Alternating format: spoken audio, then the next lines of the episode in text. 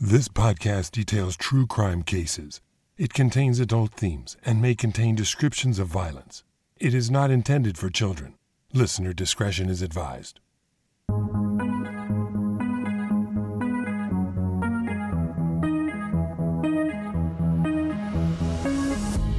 Thank you for joining me for today's special episode of Once Upon a Crime. As you know, if you're caught up with episodes of Once Upon a Crime, last month's series was titled Live Streamed Crimes. In this series, I detailed cases of people who perpetrated crimes, recorded them, and then aired them to the public in real time as they were happening. Two of these crimes happened to be mass shootings. The Arizona Mall shooting was the one I covered in uh, one episode, and the other episode was the Christchurch, New Zealand mosque shootings. While mass shootings in other countries like New Zealand are much less common, unfortunately, they're quite prevalent here in the US. And because it has been such an issue for us here in the States, it's something I've been quite interested to learn more about why they occur, like who the perpetrators are, what are their motivations for doing this kind of crime, you know, just in the numbers that we see. And most importantly, how can we reduce the number of these incidents to keep the public safe? Or what have we learned about these types of crimes that may inform us, whether that's policy or safety protocols put in place, things like that for the future? So, with all of those questions in my mind, I was very excited to learn about a new book that really dives into this subject at length. And it has a lot of great information and a lot of great insights. It's titled The Minds of Mass Killers Understanding and Interrupting the Pathway to Violence. Its author is Siobhan Scott, and she is here with me today to help us understand this phenomenon of this type of crime and perhaps provide some answers to some of these questions.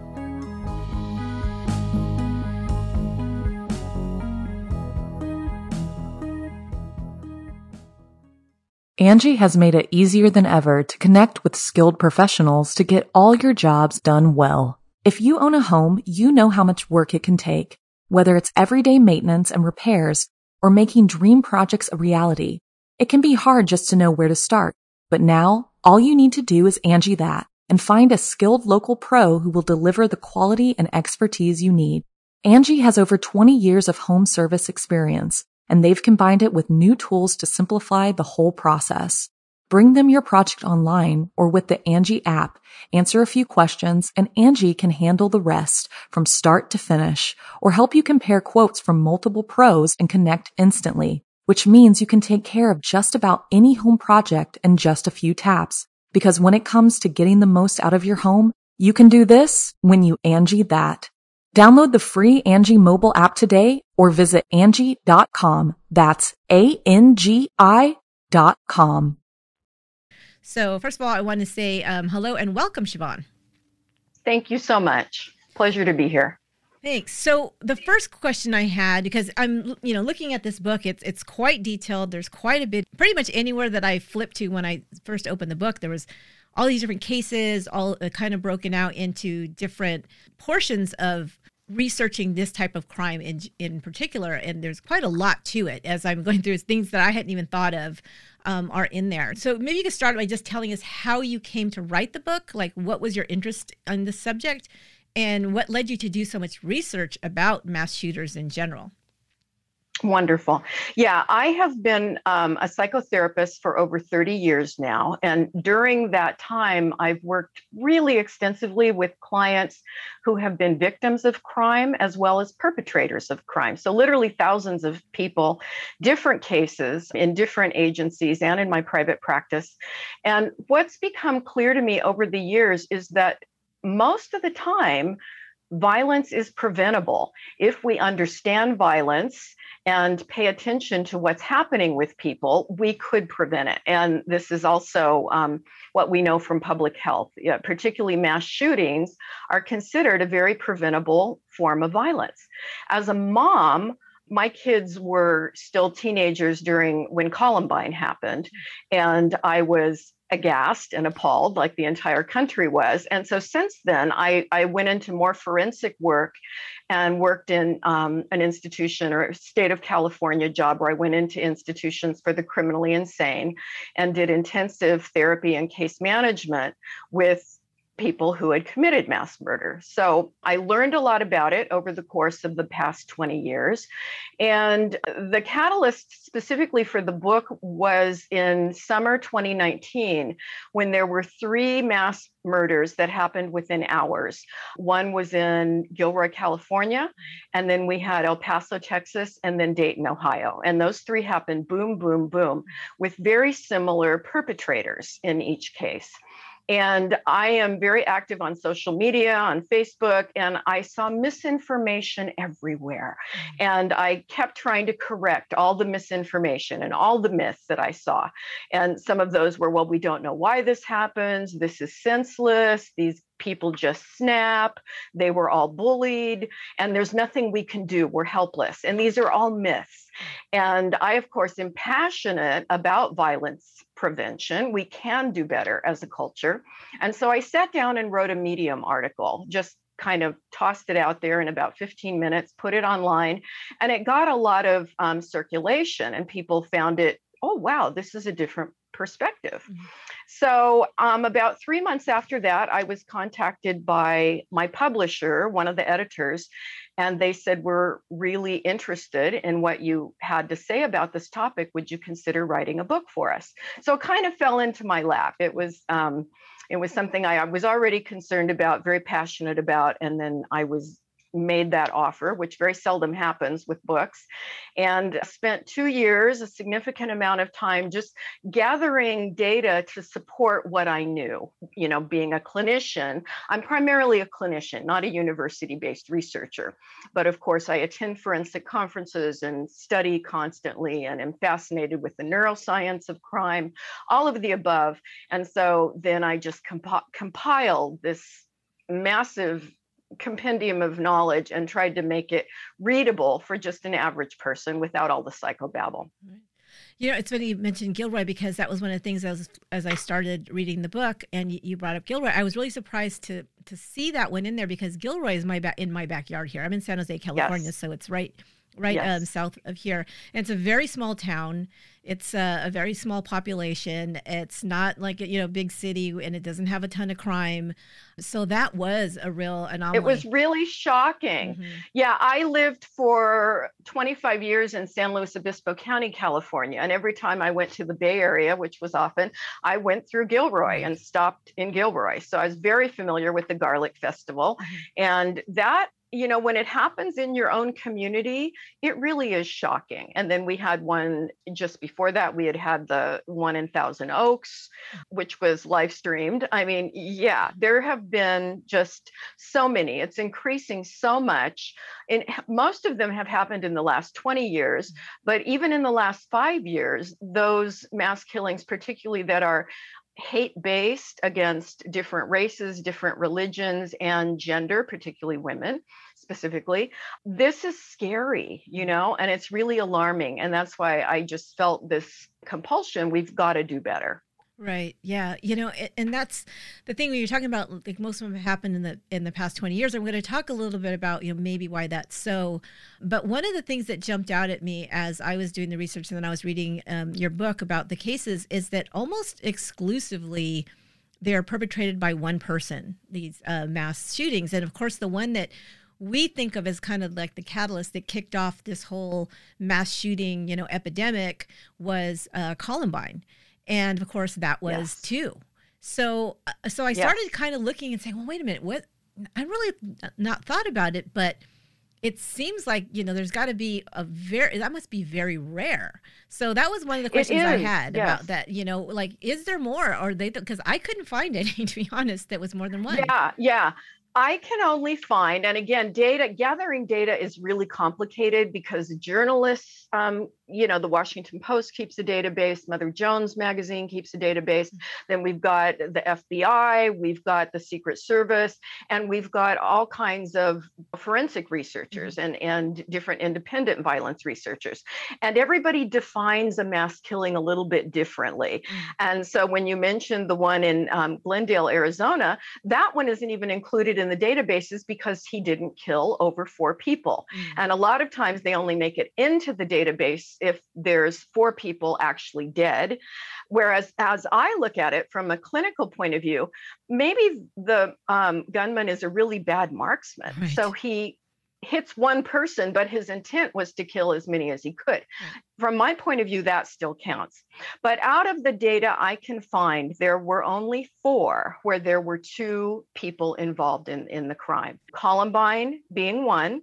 There had actually been, Columbine was in 99. There had been one the year before in Jonesboro, Arkansas in 1998. And that was actually fascinating because it was an 11 year old and a 13 year old who shot up their elementary school. And the 11 year old was actually the dominant partner. And they had 13 firearms, three semi automatic weapons that all came from the 11 year old's home. It was particularly horrifying because they pulled the fire alarm to get the kids out of their classrooms. And that's happened subsequently on other occasions.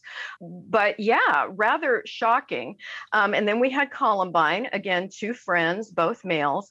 And then there were two more one in 2015 in San Bernardino, California, and another one in 2019 in Jersey City, New Jersey.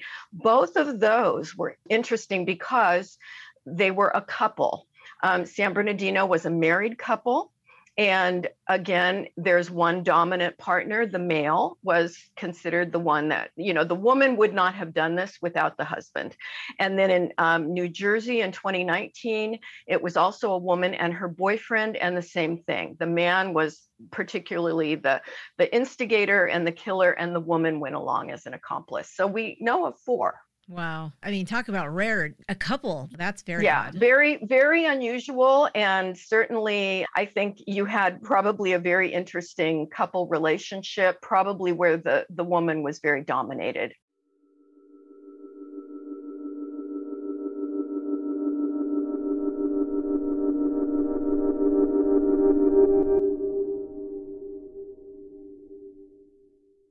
Angi has made it easier than ever to connect with skilled professionals to get all your jobs done well. If you own a home, you know how much work it can take, whether it's everyday maintenance and repairs or making dream projects a reality. It can be hard just to know where to start, but now all you need to do is Angi that and find a skilled local pro who will deliver the quality and expertise you need. Angi has over 20 years of home service experience and they've combined it with new tools to simplify the whole process. Bring them your project online or with the Angi app, answer a few questions and Angi can handle the rest from start to finish or help you compare quotes from multiple pros and connect instantly, which means you can take care of just about any home project in just a few taps. Because when it comes to getting the most out of your home, you can do this when you Angi that. Download the free Angi mobile app today or visit Angi.com. That's A-N-G-I dot com. Going back to Columbine, um, you know, we're doing the analysis after the perpetrators are dead. So, of course, we can't say for sure.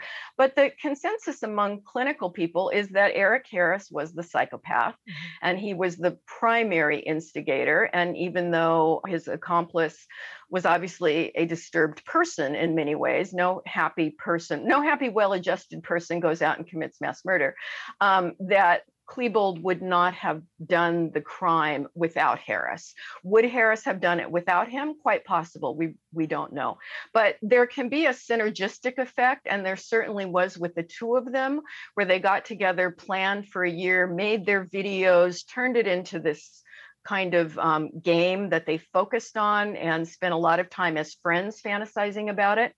So it it can happen, but yeah, not the not the norm you also think about it like how what are the odds of finding a, sec- a second person who would even entertain that kind of a thought much less plan it and yes. carry it out i mean that's yes got to be an exactly odds yeah. and and most of the time you know there so many cases are interrupted and they're interrupted because somebody told somebody told either law enforcement or they told an adult or they told a school personnel that interrupted the um, process the pathway to violence before um, a crime happened, which of course is our goal. Let's let's interrupt way back. But usually it's a peer, and usually it's a peer who says, you know, he's always been a little violent and he's always talked about things, but now he's got a hit list.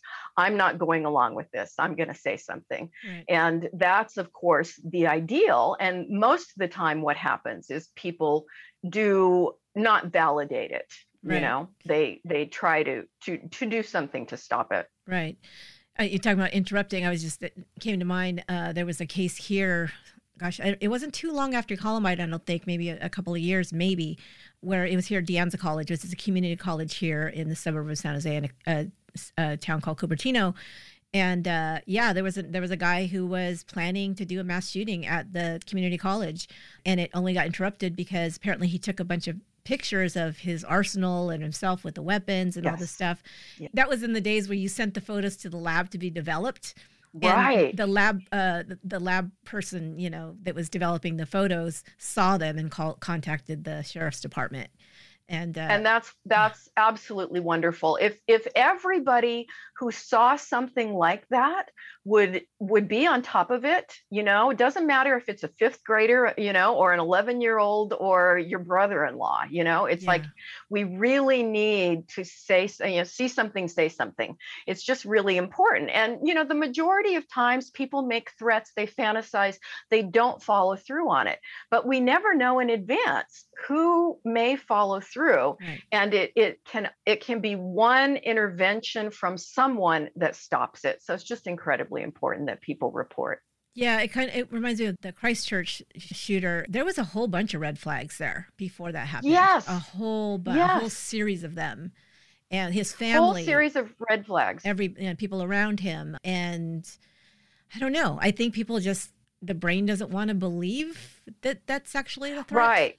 Something. Right. There's a lot of denial and minimizing and and people, you know, will think, "Oh, it's a joke." And often the the perpetrator, would be perpetrator will say, "I'm just joking," you know, haha, this is so funny. But there are almost always red flags and and almost always the people closest to the perpetrator are aware of them whether they take it seriously or not and when we look at sandy hook you know the ultimate tragedy mm. killing 5 and 6 year olds in their classroom he was telegraphing murder of children going back to his 5th grade year he wow. was writing these awful gruesome stories about the murder of children and interestingly in one of his stories the um, child murdered his own mother, which is ultimately what ended up happening. So we have to pay attention to those things. Yeah, there are a few cases like that where they either be usually before it'll be they'll you know kill somebody in their family or maybe the entire family and then and then go on and, and commit their their the crime that they had planned for as well so uh, i very often yeah yes. that's yeah that's wow obviously there's some something going on and you kill a family and it's like okay that's it. You know what i mean? But then to continue on and actually now kill strangers and random people it's hard to even know why there's no stopgap in their brain to say exactly. you know. Yeah yeah. Yeah and that's when we look at the the internal what's going on internally for a mind that seems so different than the rest of us. Mm-hmm. is it mental illness? Is it a personality type? Um, and you know it can be both and one or the other. But clearly this is a person who it's more important for them to make a name for themselves or express something you know dramatic mm-hmm. with murder than it is to have empathy and compassion for other human beings. You know there's just a, a missing piece there. Right.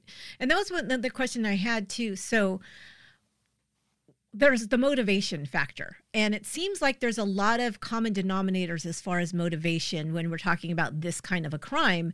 Reading in your book the research would show that most mass killers are young adult males and that hold a grudge eh, specifically. Yes. And this could be either yes. a personal grudge or at society in general. I think a lot of the ones that we hear about are about society in general, but there are the ones you included some that had started because of a domestic violence incident or something, uh, marriage breaking up, a personal grudge yes. against yes. maybe women because their marriage is breaking up or something like that, but then extrapolated into something you know, bigger. Can you give kind of examples of those two types of motivations? So, you know, like I said, for reference, I covered the the Christchurch mosque shootings case, and those had two similar but different, at least where the you know, where the grudges lie for these these shooters.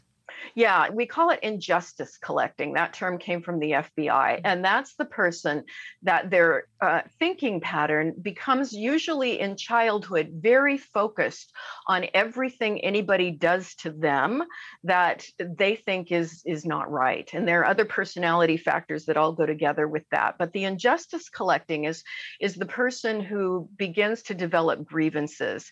Like the Isla Vista killer in 2014, he, right before he committed his murders, he mailed out a 137 page manifesto of every grievance going from his birth forward that he felt had been done to him. I mean, he named kids in elementary school that he felt didn't treat him right, family members, his stepmother who didn't let him play enough video games. She was one of the people on his hit list. It was just bizarre that his whole thinking revolved around all the things that people have done to me.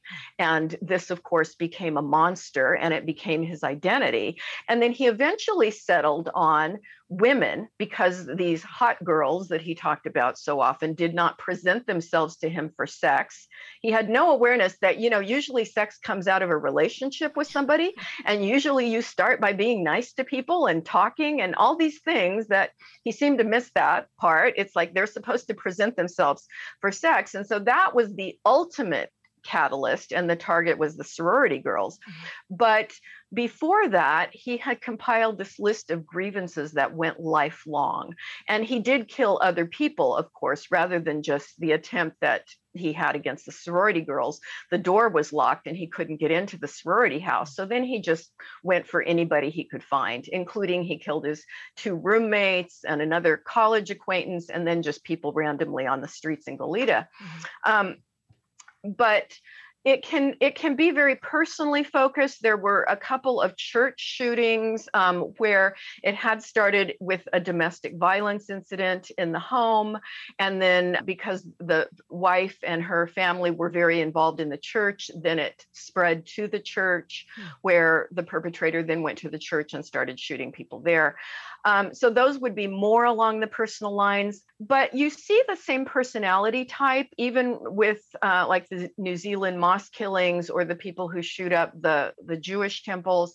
Um, they pick a target and it's sort of like they start scapegoating. Mm-hmm but they're still taking all the things about their life that they think are unfair and then they they say it's as in El Paso it's the Mexican immigrants who are taking our jobs and they latch on to one group and or you know so many of them have targeted Muslims and it's the blame for all the things I don't like about my life all the ways that I feel like I'm a personal failure, rather than accepting any responsibility for that, it becomes this scapegoat. Mm. And that's what they focus on. So there's a lot of distorted thoughts that go on. Some of them create this whole almost philosophy around it. Yes. That's, that's huge. Yes. You know, like, and, and everything, huge. yeah, is connected to everything else. And all of this, you know, is my justification for you know, doing something. Exactly. So, yeah. So, so yeah, they present themselves as heroes and that they're doing this wonderful service, and it can get incredibly elaborate.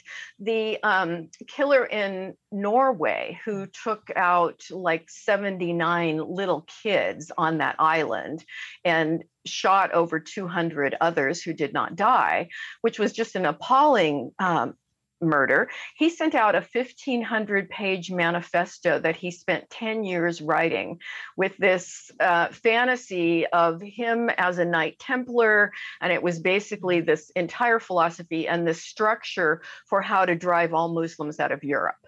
And I mean, talk about spending 10 years in this fantasy world creating this document. Um, yeah, this is a different different way of walking through life in a different way of being in the world. Yeah, and that was the other thing. As I was uh, researching the cases that I covered, I I noticed that there was these shooters were pointing to the actions of shooters before them, almost like like venerating them as this you know Totally. this, these heroes they were saying they were inspired by them and they would even quote some of their writings almost like it was like their bible that was telling them that this is why it was Yes. justified for them to do the same thing so the christchurch shooter did very specifically name the oslo norway shooter that you were just talking about Yes. as kind of an inspiration and then the walmart shooter in el paso said he was inspired by the christchurch mosque shooter Right. and then we have the Isla Vista who identified himself as incel. So we had a whole bunch, including the one that I just covered Yes. at, in Glendale, Arizona, that quoted the Isla Vista killer. So do Exactly. we see this in, in any other kinds of, of crimes? Because this just seems very odd to me that this happens. Yeah, I, I don't think we see it so often in other kinds of kinds of crimes, if at all. Um, and I think one of the things about public mass killers is the performative quality, which is why now that we have technology that allow them to broadcast mm-hmm. live, they really see themselves as stars of their own little fantasy action movie. Mm. And there's a tremendous amount of narcissism. The three personality qualities that that you see at play often with these guys are narcissism, psychopathy, and paranoia. And what you're describing, how they copy each other and they'll refer to each other as knights or saints or heroes in some way. Mm. And it's this desire to be better than the last one, to have a greater kill score. We call that gamification. The Sandy Hook killer actually had a seven foot by four foot spreadsheet in nine point font. Imagine the data that he had compiled. He had spent years compiling data about every mass killing that had ever occurred, where it happened, details about the perpetrator, and what kind of weapons used, who the targets were, how many killed. This is an interesting way to model your life again, but the, the goal is generally they want to top the kill score of the people who have come before them. So I don't think you'll ever see a public mass killer who has not been influenced by the, those who have come before. That seems to be the common thread. And it's the performative, the narcissistic aspect, the look at me, I want to go down in, in life. I want to be dead, but I'll go down in fame, you know? So, Yeah. And part of it too is because there is such, um, you know, the media covers it and they're getting all this attention. I'm re- recalling the the one in Arizona that I just covered. He starts with the live streaming in his car before he goes out and starts to shoot in the mall. And the first thing he says is, "I'm going to be the Westgate shooter." So Yes. he's giving himself a and name he was already. so calm. yeah, giving Yeah. himself a The- name, One of the identity. Yes.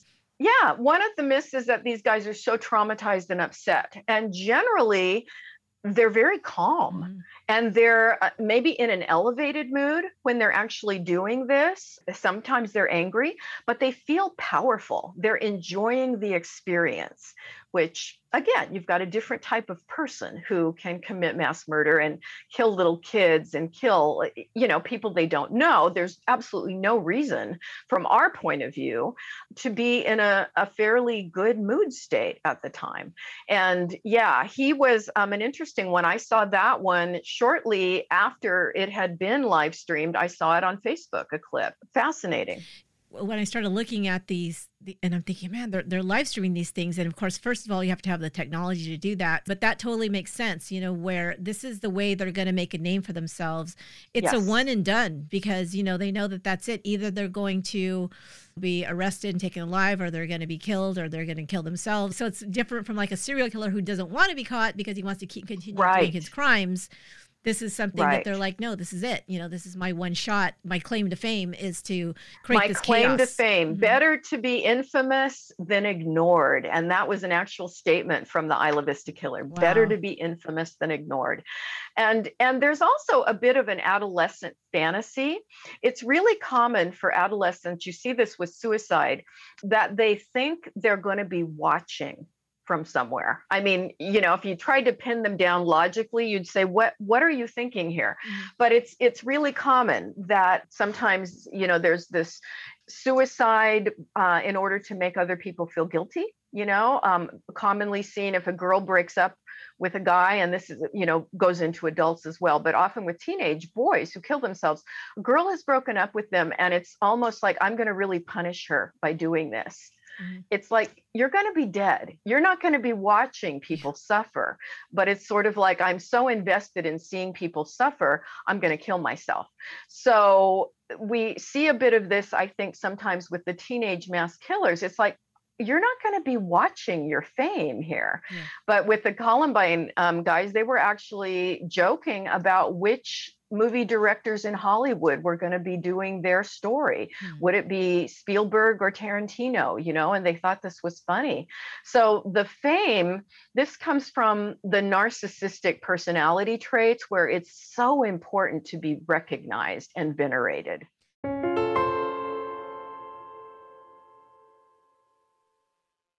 I, I, had a question about that. Have you been able to distinguish what maybe if is different about maybe the psychological makeup of somebody who goes in and already knows that once I get cornered or once I can't kill any more people that I'm going to kill myself, and those that basically put their hands up and they're like uh, the one in, in the Westgate Mall. They're coming and he lays down, put his hands up. You know, he wasn't going to. Well, of course, he also had a jammed gun. He didn't seem like he was yeah, yeah. suicidal.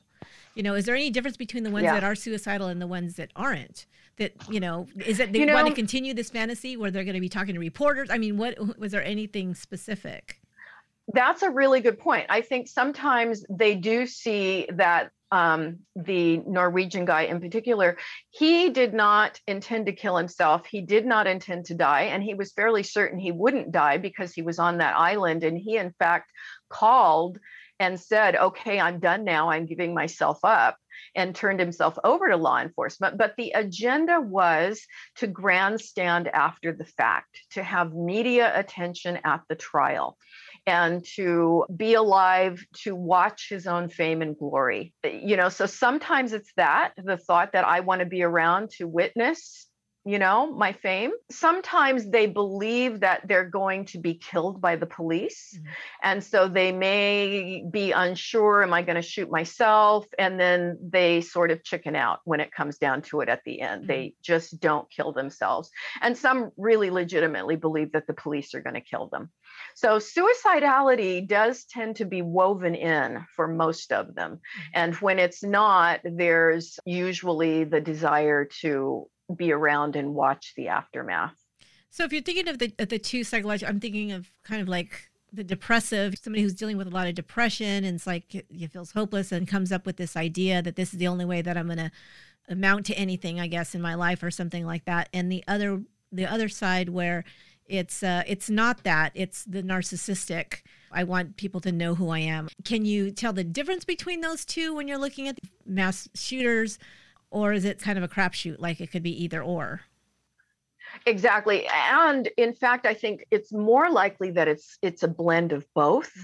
you know because when a, a, lot of people particularly men are depressed it manifests as anger it manifests as rage where women are more apt to be depressed and go into sadness men will become aggressive. And so for some of them there's clearly the depression is a really strong theme.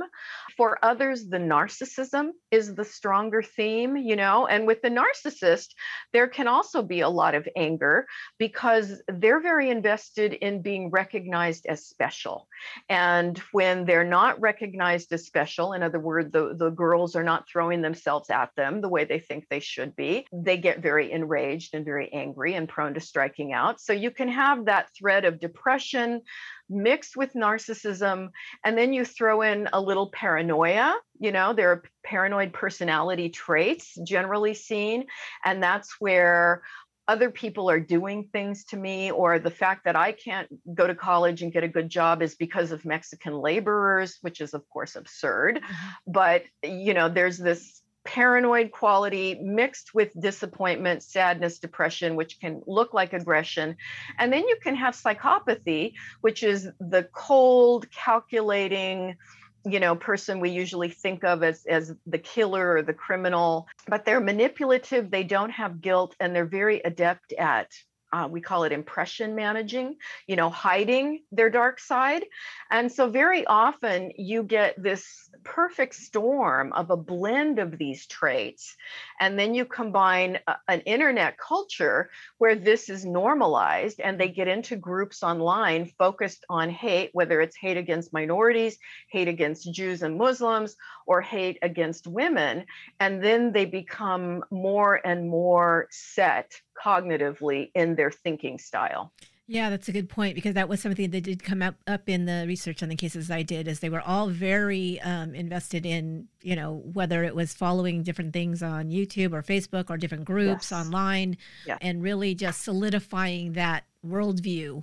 Um, and exactly, yeah, and adopting. Yeah, they stay own. in in clusters of groups online where they don't ever hear alternate points of view, mm-hmm.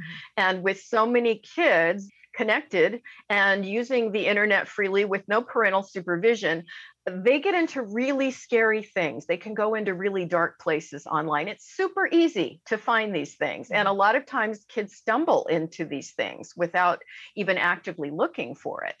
And it's um, a reason that parents really need to know what their kids are up to online, which I realize it's hard to be a parent in the inter- information age. It's hard to monitor your kids.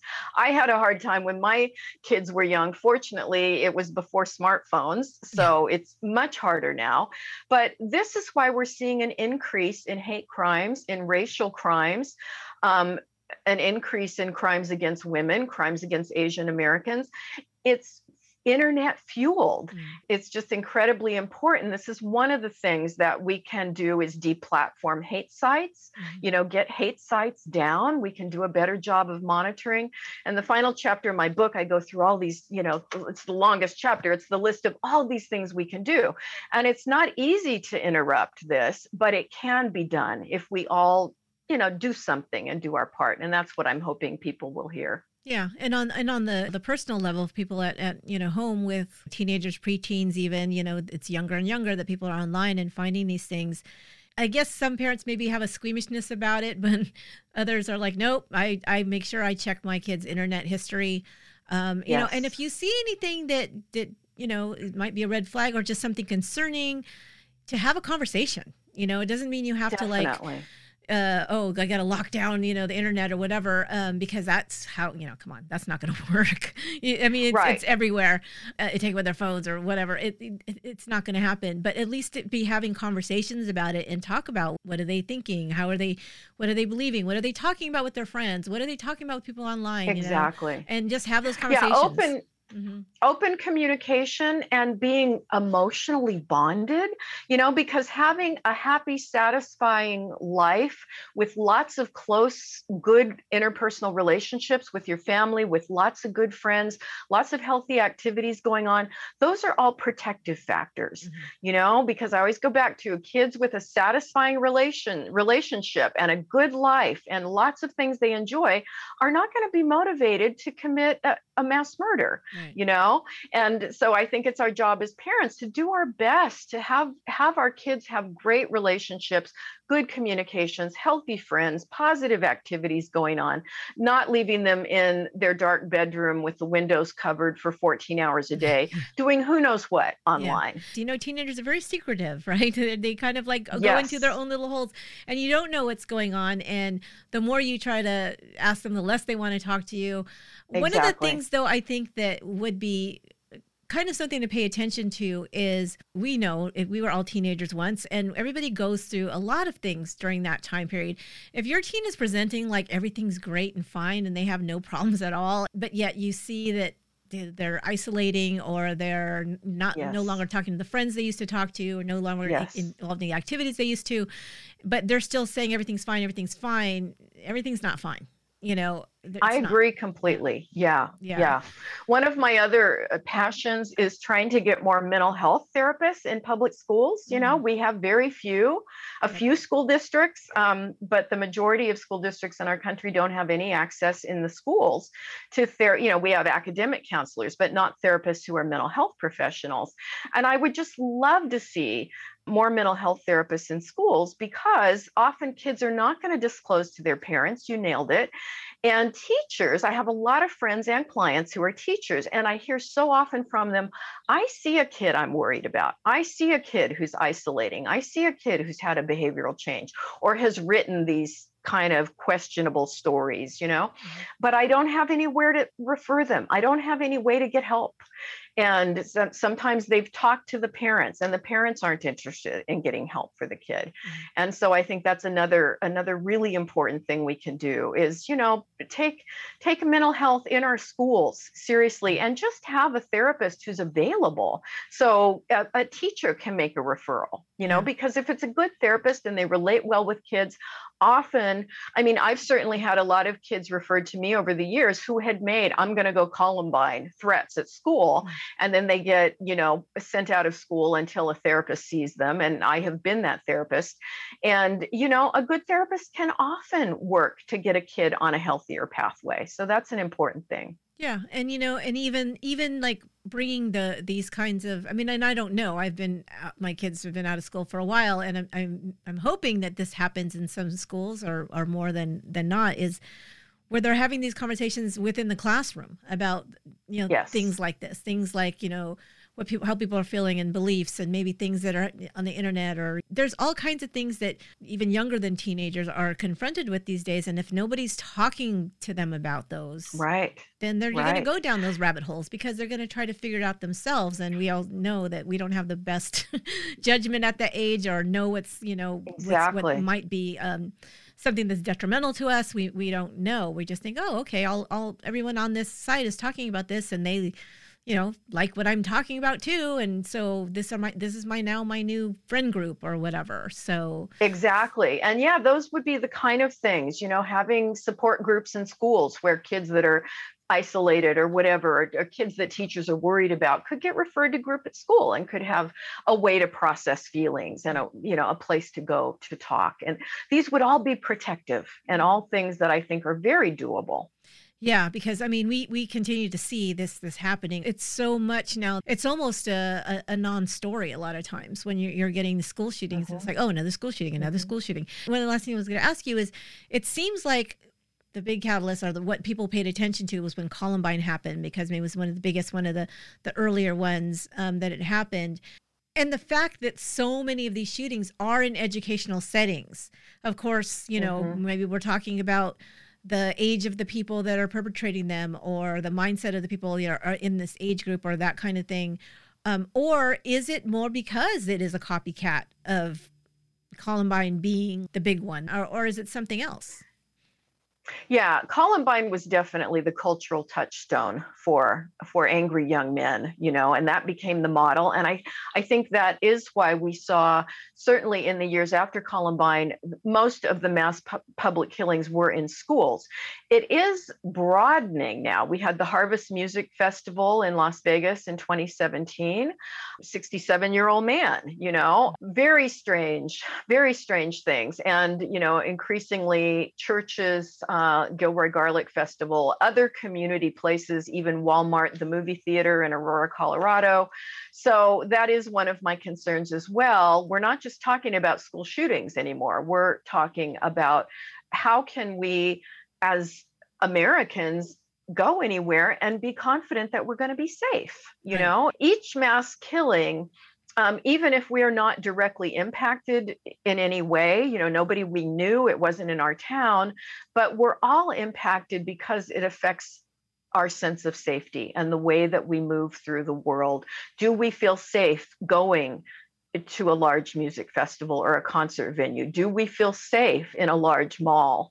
There have been several mall shootings, and so I, I think that um, unfortunately, well, school shootings are horrible, but unfortunately, we're seeing these things broaden to other places too. And I think that will probably be a trend that continues. Yeah. And, you know, so it, it has to be about, you know figuring out how to how to address this before it happens because uh, you can't lock down every place in the world you know and have no. security and no. you can't even do it in, in every school or i mean what are you going to do supermarkets no. there's going to be metal detectors in supermarkets you have to do preventative it has to be you know it has to be preventive. That's the smart way to do it. You know, we always hear from the gun lobby, well, we'll just arm the teachers.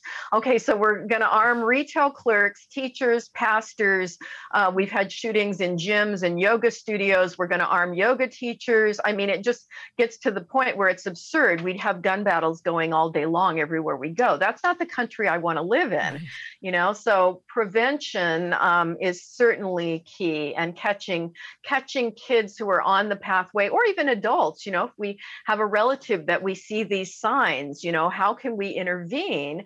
Talking with a clinician if our relative won't go to therapy we can go to therapy and say i have a person i'm concerned about. Can you give me some ideas on what to look for and how do i monitor the situation? When do i go to law enforcement? You know we we want people to open up about this and and talk more and say something when they see it something of concern yeah, I think that's the first step is yeah talk, talking to to somebody, getting information, getting educated about it, and the second, of course, is having the resources to be able to either yes. go to or send people to or provide for people who may need them, and that's the other hurdle you know is the is the resources yes, huge mm-hmm. we're not a co- country that prioritizes mental health in any significant way unfortunately yeah. and even though most of the majority of mass killers do not meet criteria for being mentally ill clearly their thinking is aberrant and if we want to call it criminal thinking or their personality factors or whatever it, mental health therapists can spot that stuff. And certainly you know the fbi there's always 1-800 call F- the fbi you know we do need to use all the resources we have but more law enforcement availability you know anonymous tip lines are important. People are more apt to make reports when they can do it on an anonymous tip line. Mm-hmm. so that's important and then having more mental health services available for families and the, the person who's showing danger signs. And also having law enforcement that can be trained in, you know, the mental health health yes. aspects when you're dealing with somebody who may yes. be, you know, uh, having some kind of mental crisis or something that they need to get some some help exactly. Because... when when and how to know that this person is telling us all the right things. The isla vista killer had posted some well he posted a lot of disturbing youtube videos but his mother saw one two weeks before the murders and she called law enforcement and said i'm really worried about my son. She didn't know he had weapons which he had been accumulating weapons. She had no idea because he lived in, you know, separate city. But law enforcement went out, talked to him at his front door. He said, "No, I'm doing fine. You know, the videos are not to be taken seriously. I don't have any weapons." If they had gone into his apartment, they would have found the weapons. If they had looked at the videos and the things he was posting and his writings, they would have seen, "Okay, this is this is very dangerous." Mm-hmm. But they gave a cursory welfare check. He said he was fine. And what do we know about people who are psychopathic? They're very good mm-hmm. at playing normal. You know, the Columbine guys were in the uh, probation because they had committed a car burglary. They were in a probation counseling diversion program the year before they committed the murders. And they both got released early because they were such wonderful young men and nobody was worried about them. So, you know, we have to, as you say, be very aware, look at social media, look if kids are making websites, if they're posting things, we need to really pay attention to all that. And everybody everybody work together as a team to create a safer society. That's yeah. what I want. Yeah, I know uh, going through this, you would say, well, my kid's not going to talk to me. You know what? Maybe they won't talk to you, but you can still talk and they, they've got ears. They'll hear you, you know, and totally. maybe, maybe some of it will land and maybe they'll be like, oh, okay, well, I was kind of feeling like that because otherwise they're just isolated in their own head, creating this own, their own story that they're going to yeah. act out on. Right when there's yeah. when there's no other yeah. input coming in so maybe exactly. you know teachers and coaches and parents and siblings and aunts and uncles could be that other voice that comes totally. in voice of reason and we say this uh, once upon a crime when we were talking about not being a victim of crime is listen to that intuition you have listen to that little voice in your head says yeah i don't know i just got a bad hmm, vibe on this mm-hmm. something maybe mm-hmm. i need to pay attention to don't dismiss mm-hmm. that because there's a totally. reason you're getting that. We tend to dismiss it. It's like, well, I don't have any evidence, you know, or whatever. You don't right. have to have evidence when it comes to your kids or comes to your safety. You know, you, Yeah. you just if you have a feeling, you know, wh- what's the worst can happen? You're going to feel foolish that you, uh, you know, s- screamed in the parking lot and nobody was after you. I mean, you're going to feel foolish for 30 Sure. seconds. Who cares? You know what I Right. mean? if you Right. feel like it, do it. You know, uh, oh, I ran away and that person looked at me like I was crazy. Well, so what? You know, it's like maybe that kept you safe. So so yeah, Exactly. pay attention. and and it only takes one heart to heart connection one good connection i think for somebody who's going down the wrong path when they're young it can be a school teacher it can be a, neighbor it can be an uncle you know because yeah they they tend to tune parents out but Mhm. somebody to make a connection with that kid and that could stop it that could be the prevention so Yeah. it's really important Yeah, yeah, that's a that's a great positive note to to end on because uh, yeah, I know it seems like a huge problem. We're like, oh my god, like you know, how do we even? But you know, it's like maybe everybody just has a little piece of something, and you never know where that's going to land or how that might change how somebody's thinking or how they're feeling, or maybe you know, meet, make them. Uh, feel okay about reaching out to somebody and talking about something. Um, yeah definitely. This has been a really interesting conversation and i want to uh, suggest that people if you're interested in this and you found this as fascinating as i did that you want to pick up siobhan's book. Again it's titled the minds of mass killers. So please let us know how they can find your book Um, it can be ordered from Amazon. Um, it can be ordered from any bookstore, Barnes and Noble, or any small local bookstore, wherever people prefer to get their books. Awesome. I really appreciate it. And this was very enlightening.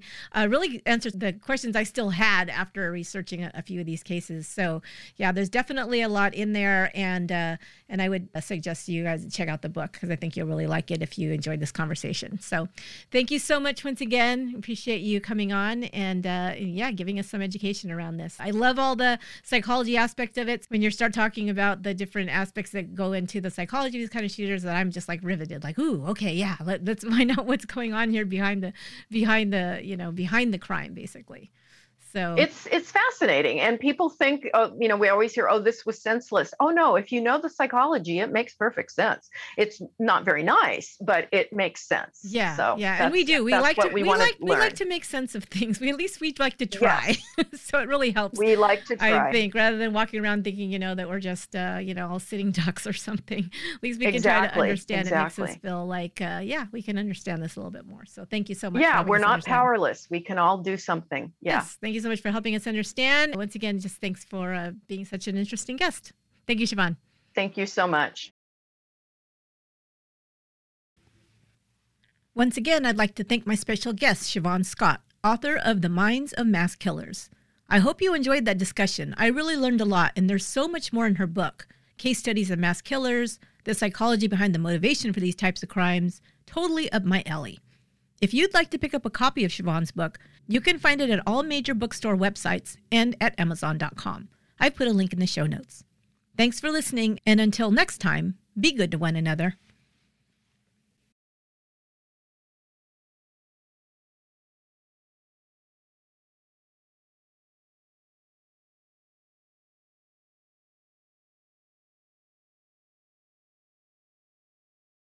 Angi has made it easier than ever to connect with skilled professionals to get all your jobs done well. If you own a home, you know how much work it can take, whether it's everyday maintenance and repairs or making dream projects a reality.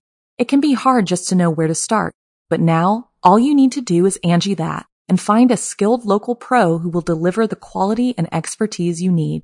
Angi has over 20 years of home service experience and they've combined it with new tools to simplify the whole process. Bring them your project online or with the Angi app, answer a few questions, and Angi can handle the rest from start to finish or help you compare quotes from multiple pros and connect instantly, which means you can take care of just about any home project in just a few taps. Because when it comes to getting the most out of your home, you can do this when you Angi that. Download the free Angi mobile app today or visit Angi.com. That's A-N-G-I dot com.